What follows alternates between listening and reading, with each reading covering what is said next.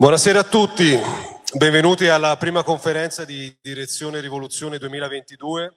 Grazie per essere qui, grazie a Claudio Siniscalchi a cui farei subito un applauso.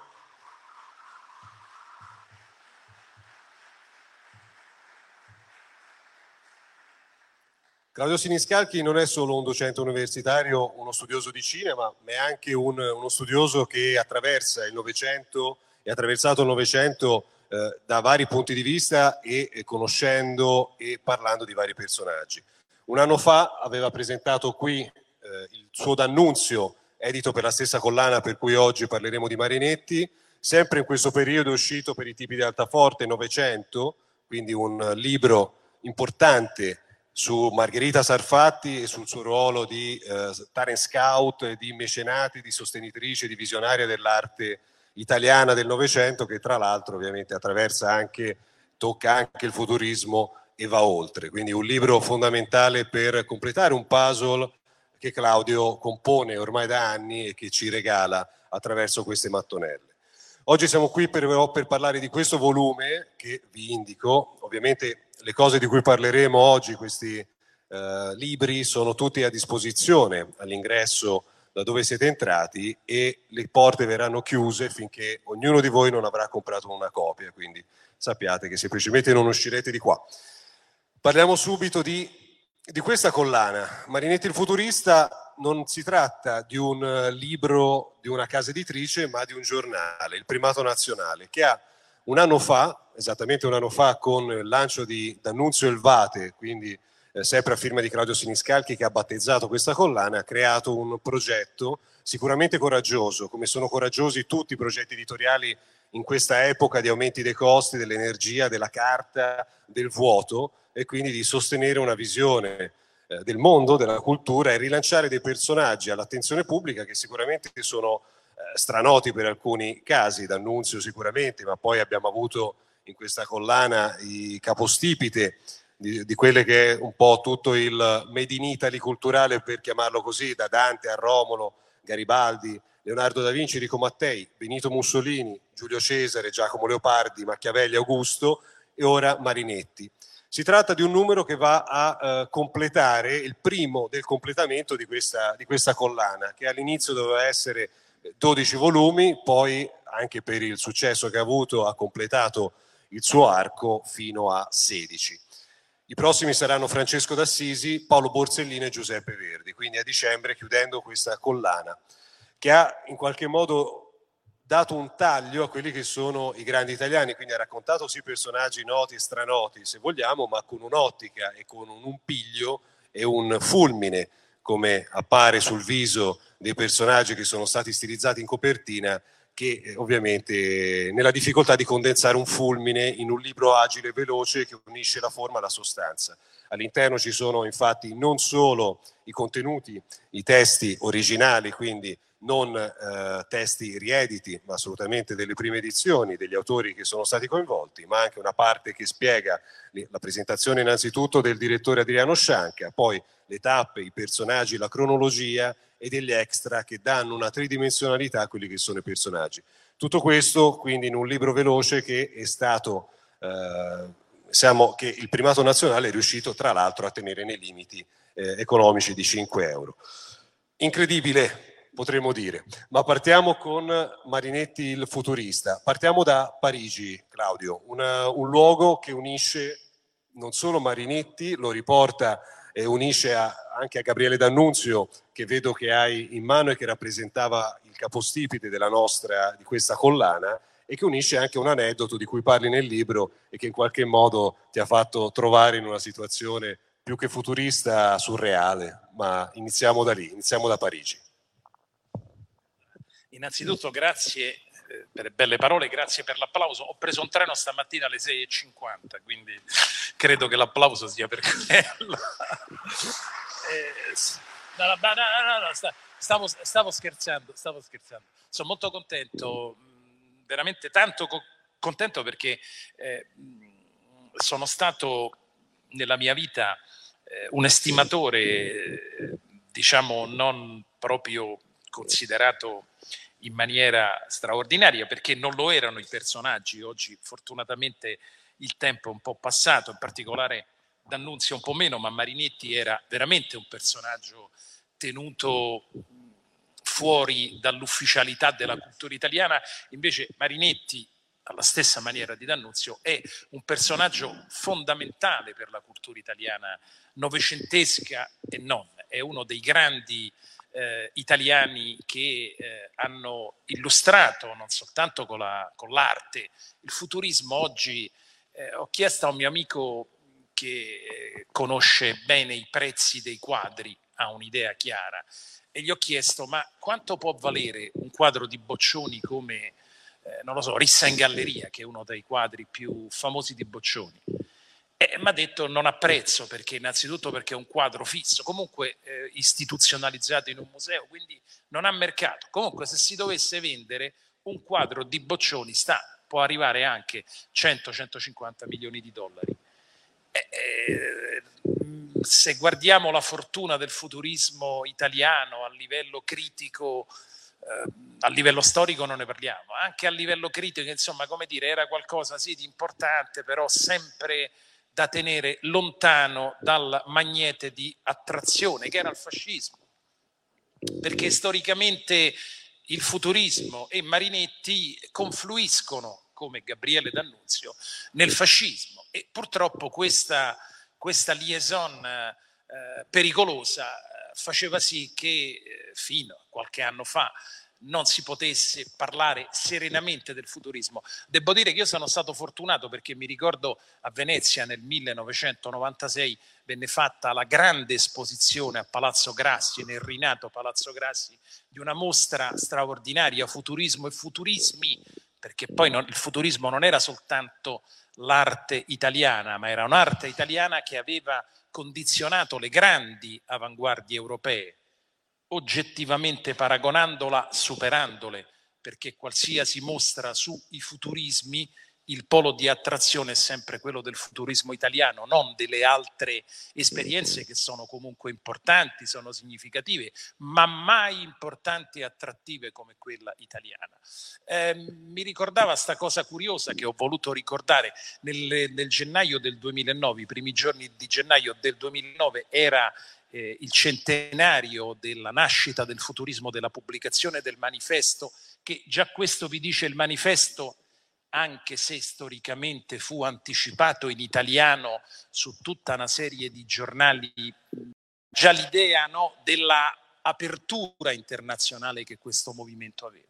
Ma era stata fatta una bella mostra al Boburg e c'era una, una grande foto, fotografia, ma grande, alta quasi due metri, eh, con la famosa eh, fotografia di Marinetti con quattro esponenti del futurismo eh, che stanno sotto la sede del, del, Figaro e stanno per andare a depositare il, il manifesto, portarlo al giornale. E, naturalmente un, un marinettiano come me non poteva mancare in quella foto. Mi metto al, accanto per farmela fare e comincia a strillarmi una, un, inservi, un inserviente, una custode asiatica. Non si può fare, la foto non si può fare. Vabbè, ma, non è un quadro, gli dico, è, è, è una fotografia, è, un, è montata su, su, Forex. Che, no, no, non si può fare, no pitch. No, vabbè, ho capito, ma eh, non è un danno. Vengono 4-5 inservienti, sembrava che avessi ammazzato qualcuno, questa strillava come un'aquila certo punto gli dico, ma voi sapete chi è questo signore che sta al centro? Questo è Marinetti, questo è un grande italiano, amico dei francesi, era contro tutti i divieti, e c'aveva ragione, ma, ma perché me dovete vietare di fare sta foto? E c'è fu un custode che mi disse, bel discorso, però a seconda fotografia non si può fare e quindi me ne sono fatto una ragione perché ce l'ho incorniciata quella fotografia ma c'è un problema che siccome quella strillava io ho girato la testa e gli occhi miei sono, non guardano la macchina ma guardano quella che mi sta strillando. E anche quello fu un grande riconoscimento che il Boburg faceva la mostra sul futurismo la prima grande mostra è stata fatta per il centenario in Francia che dire del futurismo e di Marinetti? Il futurismo abbiamo già detto eh, che fu eh, una grande avanguardia. Oggi chi studia eh, l'arte contemporanea non può che cominciare nel Novecento dal futurismo, dalle grandi avanguardie. E il futurismo poi non è stato soltanto una uh, espressione artistica, pittorica, poetica, eh, è stata anche una uh, forza politica e questa è la grande intuizione che Marinetti ha, che oggi storicamente gli viene riconosciuta. Uh, Marinetti, e posso andare avanti o mi fermo? Sì, andiamo assolutamente possiamo mh, capire come hai condensato tra l'altro la vita di Marinetti tagliandola necessariamente in un film che, su cui hai dovuto operare alcuni tagli. Per tornare un attimo a Parigi dove mi ricordavi te all'inizio quando parlavamo prima della conferenza si trovano nello stesso momento, negli stessi anni Gabriele D'Annunzio che eh, aveva qualche problema fiscale in Italia e andrà a Parigi per poi tornare e consacrarsi nella Grande Guerra e Marinetti. Un rapporto tutt'altro che, ehm, diciamo che piatto tra i due. Eh, noi mm, mettiamo, c'è nel, nel libro una, una, citazione, D'Annunzio, una, nullità tonante un cretino con lampi di imbecillità, disse Marinetti di D'Annunzio, mentre D'Annunzio eh, lo battezzò come un cretino fosforescente o qualcosa del genere. Quindi ovviamente c'è un, un prima e un dopo tra i due, quando Marinetti è la generazione entrante a, con eh, i tratti futuristi e in qualche modo sulla sua strada trova un D'Annunzio con cui cercherà, cercherà di spazzarlo via in qualche modo da un punto di vista anche immaginifico, più che altro invece ci gira intorno o riesce a montarci sopra perché comunque D'Annunzio riuscirà a essere presente anche nella, nell'iconografia e non a essere poi quel passatismo che in realtà Marinetti voleva superare. Mm, ironizzato sul D'Annunzio combattente, non è vero. D'Annunzio è stato eh, assolutamente eh, in prima fila, ha fatto quello, ha fatto quello che, che voleva, gesta eroiche. Pensate l'intelligenza straordinaria di bombardare Vienna su un aereo con dei manifestini tricolori dicendo potremmo sganciarvi delle bombe, vi sganciamo la nostra bandiera. E, e a differenza di, di Marinetti e, e, di Mussolini che hanno fatto una guerra come potevano. D'Annunzio è qualcosa di straordinario, però va dato atto a Marinetti di aver intuito, mh, molti hanno sempre ridicolizzato o reso dannata la frase la guerra è la sola igiene del mondo, dicendo vabbè, uno che dice una cosa del genere è un, è un guerrafondaio, un personaggio assolutamente no. Perché? Perché le parole vanno sempre inserite nell'epoca in cui vengono dette perché certe parole pronunciate dieci anni dopo hanno un senso completamente diverso perché il contesto cambia. Noi stiamo parlando di rivoluzionari veri, noi stiamo parlando di persone eh, come D'Annunzio o come Marinetti che eh, fanno cose che difficilmente verranno rifatte nel corso del Novecento e molto difficilmente verranno rifatte nel corso del XXI secolo. Si trovano a vivere in uno dei momenti più straordinariamente complessi e anche, eh, come dire, pericolosi eh, della vita che può trovare un artista che vuole fare politica perché fondamentalmente stiamo parlando di artisti, Marinetti e D'Annunzio, che sposano l'azione politica. Fra l'altro Marinetti poi avrà ulteriore, dopo il battesimo del fuoco nella prima guerra mondiale, partirà volontario a 60 e a 66 anni, quindi nelle guerre eh, fasciste. Eh, ovviamente D'Annunzio per eh, limiti temporali non riuscirà a farlo, ma sicuramente lo, già nella prima guerra mondiale è un, è un senior. Tra l'altro D'Annunzio avrà grandissimi meriti anche nello sviluppo di quella che è l'idea dell'aviazione, la cavalleria dell'aria, che nel, nella prima guerra mondiale diventa poi l'arma più, uh, più efficace perché ovviamente ci sono anche meno difese eh, rispetto allo strumento eh, nuovo. Fra l'altro il prossimo anno sarà uh, l'anniversario, 100 anni dalla nascita della dell'aeronautica militare del 23, quindi quanto anche la tematica aviatoria e poi le gesta di D'Annunzio, tutto quello che succede successivamente. Per quanto riguarda invece un altro personaggio che è Mussolini, che possiamo affiancare in questo trittico di cui stavi parlando prima, Marinetti poi lo troviamo mentre D'Annunzio si trova dietro i soldati, a maggior riprova che durante la guerra conquista sul campo il, i gradi e il favore del, dell'esercito della truppa che poi lo seguirà legionaria a Fiume, eh, Marinetti lo ritroviamo in piazza San Sepolcro alla fondazione dei fasci di combattimento. Quindi uno di quelli che possono avere l'attestato eh, di fondatore dei, dei pochi, diciamo che poi rispetto ai tanti che saranno successivamente fascisti. Però questa fondazione, questo essere in questo luogo non, non comporta un percorso totalmente aderente o, o lineare o al fianco di Mussolini, anche perché come dicevamo prima, mettere due vulcani insieme a un metro di distanza non sempre è facile. Ci vuoi raccontare magari da quel momento in piazza San Sepolcro la, la traiettoria di Marinetti, come l'hai vista tu dall'alto dei tuoi studi? Marinetti è il fondatore di un partito politico. Marinetti pubblica il manifesto del futurismo a gennaio, eh, tra gennaio e febbraio escono i primi iscritti. Eh, a marzo del 9 si tengono le elezioni politiche in Italia e, Mani e Marinetti, quindi neanche un mese dopo dalla pubblicazione del manifesto, pubblica un manifesto di intervento politico e dà indicazioni politiche ai futuristi di non votare, dice, per i clericali e per i liberali. Immediatamente ha l'idea che l'estetica debba politicizzarsi e che è un, un'idea, un'idea straordinaria.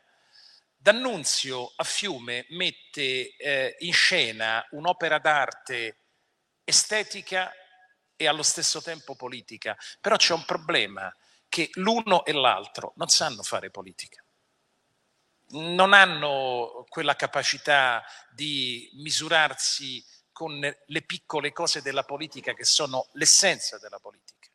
Pensano in grande, intuiscono dove va il vento, ma non riescono a dargli lavoro quotidiano. E perché Mussolini li frega? Perché Mussolini è un politico, è un tattico, sa piegarsi, sa andare avanti e andare indietro, sa rovesciare, un giorno ha detto una cosa, il giorno dopo ne dice un'altra, perché? Perché è uno che non è conseguenziale? No, perché ha capito eh, che in certi momenti bisogna piegarsi, in certi momenti bisogna andare avanti, bisogna rompere. E, e questa è la verità. Lenin sembrerebbe, non ci sono delle prove certe, ma lo ripetono in tanti anche fonti autorevoli, disse che in Italia c'erano tre persone che potevano fare la rivoluzione, D'Annunzio, Marinetti e Mussolini. Eh, I primi due non ci sono riusciti perché hanno fallito politicamente. Marinetti chiuderà il movimento, il futurismo, il futurismo in politica lo chiuderà davanti a un fallimento totale. D'Annunzio ci proverà a fiume e dovrà ritornarsene a casa senza poter far nulla e Mussolini che nel 1919 si candida a Milano coi fasci di combattimento. Una, nel novembre, novembre del 19 è una catastrofe totale Mussolini addirittura pensa di, di andarsene all'estero. Eh, un anno dopo si è già rimesso in carreggiata, due anni dopo riesce a portare i primi parlamentari, in, eh, i, i, primi deputati in Parlamento, tre anni dopo neanche diventa Presidente del Consiglio. Com'è possibile? Perché è un tattico, perché è un politico. E questa, attenzione, non è che non sia un rivoluzionario, lo è né più né meno degli altri due. Gli altri due però hanno un atteggiamento diverso che lui non ha.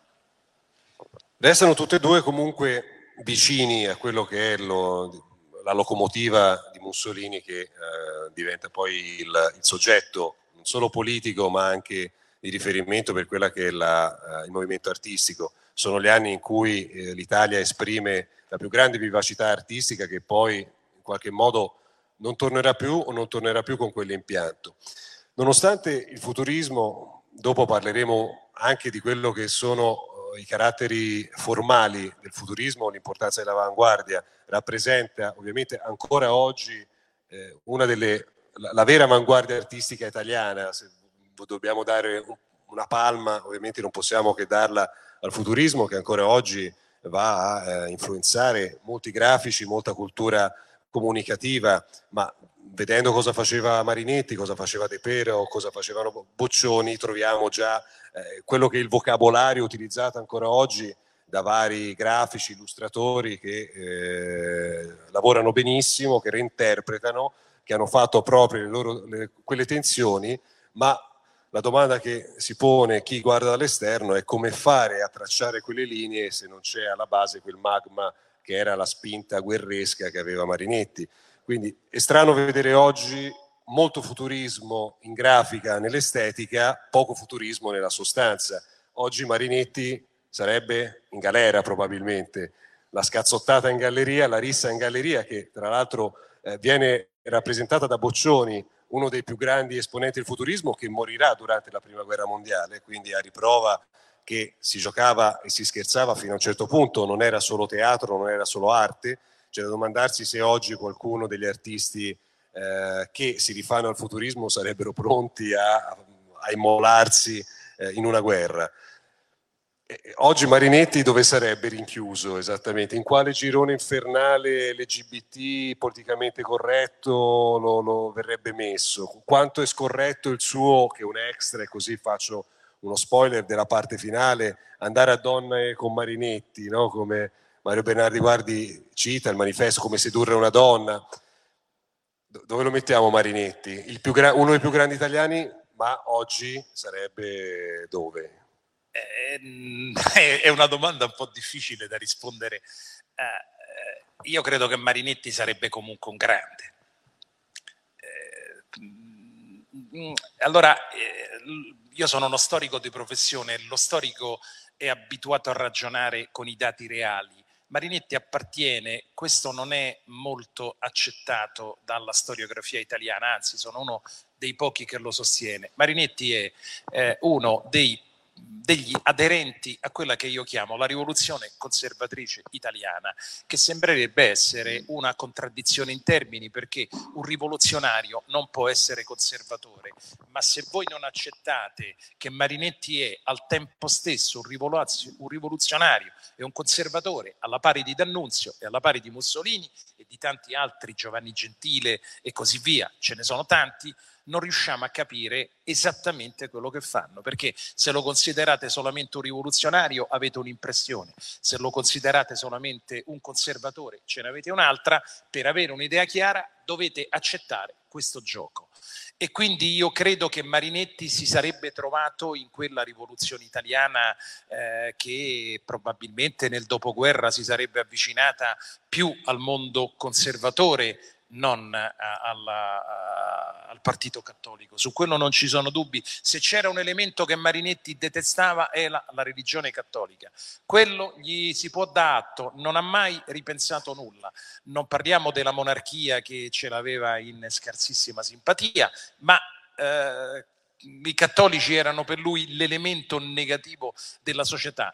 Eh, sarebbe stato probabilmente in una destra eh, estetica, perché è stato un fascista estetico, come è stato un esteta futurista. Eh, in questo credo, credo, che sia veramente un personaggio, è, un è uno dei tanti profeti italiani del Novecento che si sono accasati quasi tutti a destra. Eh, I grandi politici sono stati tutti quanti a destra, questo si può accettare o non si può accettare, come gli scrittori i grandi scrittori. Eh, è stato ripubblicato recentemente un articolo che scrisse un personaggio veramente singolare eh, e straordinario che era Giovanni Rabboni, un poeta traduttore della Recherche di Proust. Vent'anni fa, esattamente nell'agosto del 2002, pubblicò un articolo sul Corriere della Sera dove diceva: inutile che ci giriamo intorno, Rabboni gravitava diciamo tendenzialmente intorno alla sinistra, ma diceva i grandi scrittori sono stati tutti di destra, mettetevi l'anima in pace. E faceva un elenco, Céline, Ezra Pound, Marinetti, D'Annunzio, Morraz, e ce ne aggiungeva altri. È un dato di fatto, Prezzolini, Curzio Malaparte, e Marinetti sta lì, in quella corrente lì, non c'è poco da fare, è, è difficile vederlo in un'altra collocazione e comunque eh, eh, un altro concetto che io rivendico in questo piccolo libro, eh, non, non accettato da molti, è che Marinetti fosse un fascista. Molti tendono a separarlo. Marinetti è firmatario oltre che San Sepolcrista, oltre che aver accettato tutto, è firmatario del manifesto degli intellettuali fascisti del 25, che anche lì la mistificazione, il manifesto che firmano i fascisti sembrerebbe che ci stanno dei poveracci. C'è Pirandello, c'è Gentile, c'è Marinetti, c'è D'Annunzio. Dall'altra parte invece ci stanno i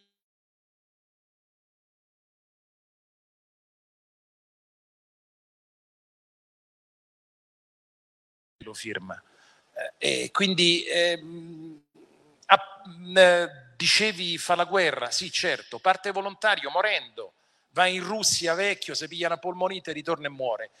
D'Annunzio, pure con le stampelle, sarebbe partito perché la guerra per loro era normale. L'Italia entrava in guerra, combattevano e tutte e due erano sfavorevoli alla Germania, ma tutte e due sono sicuro, uno siamo certi, l'altro sono sicuro che sarebbe partito pure lui volontario, pure se capiva che la Germania era la Germania l'avevano combattuta nella prima guerra mondiale, potevano essere favorevoli alla seconda? No, però quella era l'Italia, quella era la grande Italia nella quale loro credevano e avrebbero dato volentieri la vita. Poi che sia giusto o sbagliato, queste sono tutte questioni che lasciano il tempo che trovano. Probabilmente una statua di Marinetti avrebbe fatto la fine in questi anni di quelle di D'Annunzio che sono state magari vilipese oppure ancora un personaggio come D'Annunzio che rispetto a Marinetti eh, possiamo, è stato sicuramente più lavorato. No? Eh, se posso fare una contestazione personale a Giordano Bruno Guerri è quello di aver puntato troppo nel edulcolare la figura di D'Annunzio da un punto di vista politico proprio per poterlo eh, vendere bene in questa epoca attuale dove bisogna togliere quelli che sono i caratteri essenziali, fascisti possiamo dirlo perché questa è la parola tabù per questi personaggi per poi rimetterli in circolo e quindi i gatti avendoli tagliato la coda. Danno Marinetti un'operazione che probabilmente è ancora presto, è il futurismo che è stato riabilitato come movimento, eh, parla, parli nella, in questo libro anche di quelli che sono stati i passaggi molto eh, successivi rispetto alla fine della seconda guerra mondiale. Ci sono voluti eh, 40 anni praticamente per avere un, quella mostra che hai eh, nominato fascismo e fascismi e futurismo e futurismi, scusate il, il lapsus freudiano, e che poi farà uh, sì che il futurismo sia, diventi una delle parole cardine e che ancora oggi sia ben rappresentato. Ci sono state tante mostre anche negli ultimi anni, cataloghi, eh, case editrici di varia natura che hanno investito su questa, eh, su questa avanguardia che con sé porta ovviamente una simbologia ben precisa delle parole d'ordine che anche se vengono magari edulcorate nelle presentazioni, quindi c'è sempre questo cappello che cerca no, di dire parliamo dei futuristi, però loro oggi sarebbero magari come se una, una classe, eh, del, una scolaresca del, delle medie. Da questo punto di vista il futurismo ha raggiunto tra l'altro per arrivare anche a una delle parti extra, eh, parlavamo prima, vari ambiti, quindi non solo l'arte applicata poi alla guerra e alla vita, ma parlavamo di un gilet futurista prima, ma potremmo parlare delle, eh, delle pareti disegnate da Balla piuttosto che della cucina futurista, di cui si parla anche negli extra. Voler leggere... però vorrei dire qualcosa questa la volevamo fare, dovrebbero prepararla qui a questa festa nazionale, potremmo leggere una delle varie ricette. Per esempio, la bomba alla Marinetti, una formula del cuoco futurista Licata.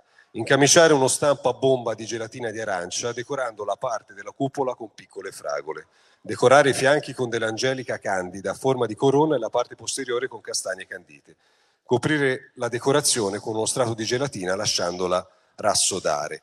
Ora, in realtà se uno va a vedere, cioè, si deve immaginare il risultato, ma sostanzialmente sono alimenti, mentre eh, per esempio giravano delle ricette anche ironiche sulla cucina futurista, se c'è una vignetta famosa dove c'è eh, no, il cuoco che presenta a Marinetti un piatto, una ragosta, tipo viene rimandata indietro, va Marinetti in cucina e lo costringe a fare sostanzialmente un'officina all'interno di un piatto per cui c'è tipo una sega, un martello, chiodi e poi quando viene tutto messo in forno Marinetti dà il suo placet.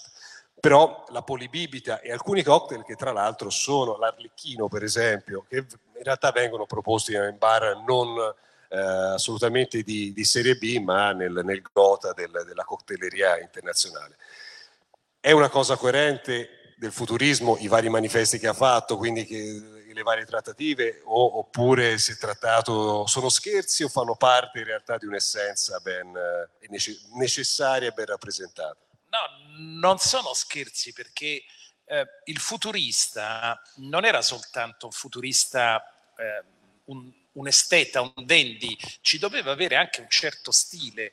Eh, io ce l'ho ancora, fortunatamente mi sta, è un po' po' troppo vistoso, ma nel 96 comprai il, il gilet eh, a Venezia, che era il gilet che Marinetti si metteva, che era assolutamente una roba per l'epoca dirompente, oggi non lo è più perché oggi il futurismo è diventato di massa, l'avanguardia oggi è diventata di massa, quindi è, è un concetto completamente, completamente, diverso, oggi i futuristi ogni giorno cambiano, eh, è anche abbastanza facile all'epoca mettersi un gilet del genere girare in strada o ti pigliavano per matto o ti arrestavano.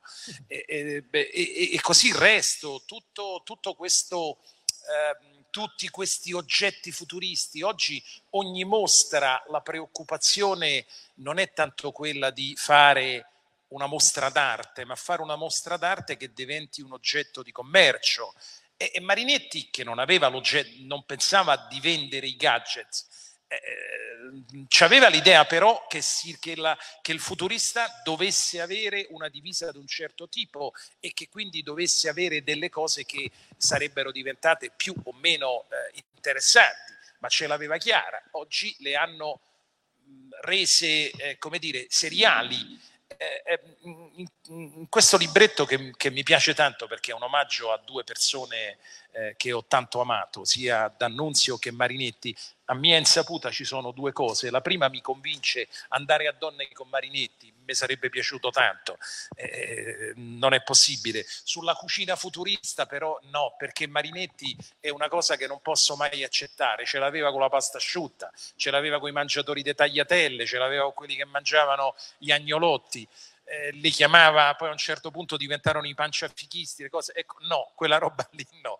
Eh, però c'aveva anche in questo un'idea non era un'idea stupida, lui predicava una cosa che ha funzionato molto, noi la chiamiamo con un termine orribile inglese fast food, cibo rapido. Marinetti a questo pensava, diceva se ci mettiamo seduti, gli italiani si mettono seduti, cominciano a mangiare, mangiano il primo, il secondo, il controllo, gli cresce la pancia e non si muovono, allora mangiamo poco e corriamo. Che vi devo dire, anche in questo ci ha visto giusto però insomma sulle tagliatelle io mi permetterei di, di sentire. C'ho un carissimo amico mio che è un esperto, Guido, Guido Autasso, ha scritto un bellissimo libro sulla cucina futurista, mi dice tu sei un criminale a dire queste cose, mm, io penso di no, però posso pure sbagliarmi. Allora non apriremo un ristorante futurista per, uh, a, a, chiosa di questo volume.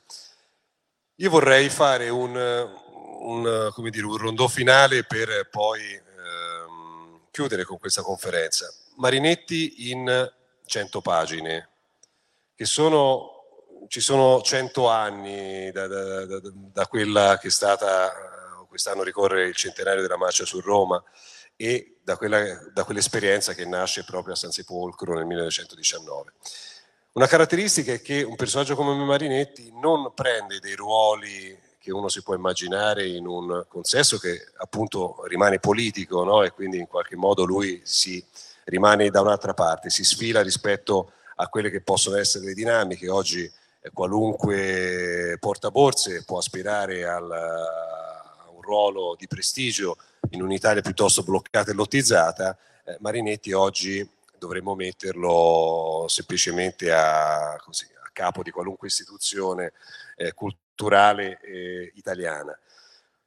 Quanto è cambiato il, questo mondo? Quanto c'è bisogno ancora di futurismo? Dicevamo nella forma che ancora eh, rimane, ma nella sostanza. Cosa manca di futurista a questa Italia per ritrovare, tra l'altro, attraverso un italiano di fuori, perché è nato ad Alessandria d'Egitto, no? oggi che si parla tra l'altro di Jussoli, secondo qualcuno Marinetti dovrebbe essere egiziano per il fatto di essere nato e quindi quanta lezione c'è di, un, di una persona che nasce quindi per e tra l'altro che è, è, si dice qui eh, cittadino del mondo per vocazione ma italianissimo per natura per, per volontà viene in Italia, partecipa a quella che è la grande rivoluzione artistica e culturale italiana, quanto manca sostanzialmente all'Italia di oggi. Esistono personaggi che possono rappresentare, Sgarbi un futurista, faccio un esempio provocatorio per qualcuno che comunque prende visibilità eh, in, in maniera forte rispetto a certe tematiche, oppure siamo ormai, come dire, gli dei sono morti, come diceva lui, ma non è restato nessuno. Allora, non vorrei citare Marx, ma Marx era un grande scrittore umorista per certi versi e diceva che la storia tende a ripetersi una volta, la prima volta si presenta nella fase tragica, la seconda volta nella fase comica. Ecco, ho l'impressione che Sgarbi rappresenti la volgarizzazione eh, intelligente. Sgarbi è bravissimo dal punto di vista dell'arte, io lo ritengo uno dei più bravi critici d'arte, non storici dell'arte, critici d'arte. Peraltro lui ha una straordinaria capacità che Marinetti avrebbe molto apprezzato, che è quella della comunicazione. Eh, in, politica mi permetterei di no, questa, quest, questo passaggio dall'estetica alla politica è veramente deleterio e te lo spiego perché proprio con eh, il treno di stamattina. Eh, nel, hai citato prima eh, la Rissa in galleria. Se guardate quel quadro di Boccioni, Rissa in galleria a Milano, alla Galleria Storica di Milano, al centro della Rissa sono tutti ometti abbastanza piccoli, non sono gli uomini che si minano, ma sono due donne borghesi vestite con un cappello che hanno scatenato una rissa e tutti stanno lì intorno. Questa attrazione, se vedete il polo centrale, sono delle donne. Ma qualche mese dopo che Boccioni ha dipinto questo quadro, vanno uh, a Firenze, prendono il treno da Milano con Marinetti, vanno a Firenze, vanno in un caffè e chiedono a, al, al, cameriere se c'è Ardengo Soffici. Gli dice sì, sta lì in fondo. Boccioni si presenta, Boccioni era un uomo che aveva una forza straordinaria perché era un, un uomo che lavorava al marmo, lo comincia a schiaffeggiare. Parte una rissa gigantesca in questo, in questo eh, in questo caffè arrivano eh, la polizia, arriva il delegato di polizia che li vuole arrestare e gli dicono ma mica è una rissa questa. Come non è una rissa? No, ma questa è una disputa accademica. E riescono a convincere il delegato di polizia che non è una rissa, ma che è una rissa accademica. Infatti Marinetti gli dice, ma guardi, noi stiamo partendo, stiamo andando a Milano col treno, vabbè dal centro di Firenze vanno alla stazione, chiaramente Soffici che fa? Chiama i suoi amici, li aspettano al treno e parte una seconda rissa davanti al treno. E il capotreno eh, che fa? Il treno mettete che doveva partire alle 9-10 minuti, il capotreno dice no, momento, aspettiamo che finisce la rissa per farli partire. Ora, ce lo vedete Sgarbi in questa veste? Io ho visto quella scena penosa, peraltro Giampiero Mughini è un mio amico, gli voglio bene, ma tra vecchi, no. Eh, altra gente, io credo che in, uh, quella, quella, generazione lì è, è irripetibile, è irripetibile per forza fisica, per coraggio, per ardimento. Dovremmo somigliare a loro, ma ho l'impressione che ci proviamo, ma a me mi sarebbe tanto piaciuto essere amico dei Marinetti. Girare con Marinetti sarebbe stato per me una cosa straordinaria mi devo accontentare di girare con queste mezze seghe che mi sono capitate in vita mia. È andata così, che vi devo dire. Allora, in assenza dei futuristi di una nuova generazione, accontentiamoci di quelli che... Siamo noi i futuristi, dai. In qualche modo, sì, la farsa. I futuristi di seconda generazione... Accontentiamoci di quelli che sono stati realmente, sono esistiti fortunatamente, perché in assenza loro probabilmente non è detto che ci sarebbe stato poi un secondo tempo, che sono stati e sono rappresentati in questo bel libro di Claudio Siniscalchi, che io ringrazierei ancora con un applauso.